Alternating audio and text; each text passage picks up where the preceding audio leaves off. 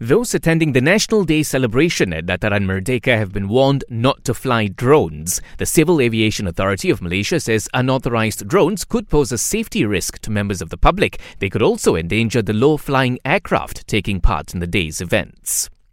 The Prime Minister has asked Malaysians to wait for news about the upcoming general election. This was Datuk Sri Ismail Sabri brief response when asked by reporters if Parliament could be dissolved soon to make way for GE15. It follows confirmation that Budget 2023 will be tabled three weeks earlier in October, fueling speculation that we could be heading to the polls sometime this year.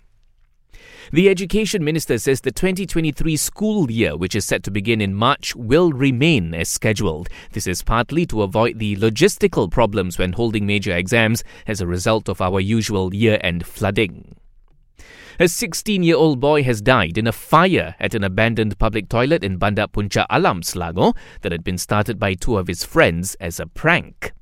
And Penang police have denied claims that a group of about 200 motorcyclists were involved in illegal racing there, clarifying that the bikers had come in from other states for sightseeing.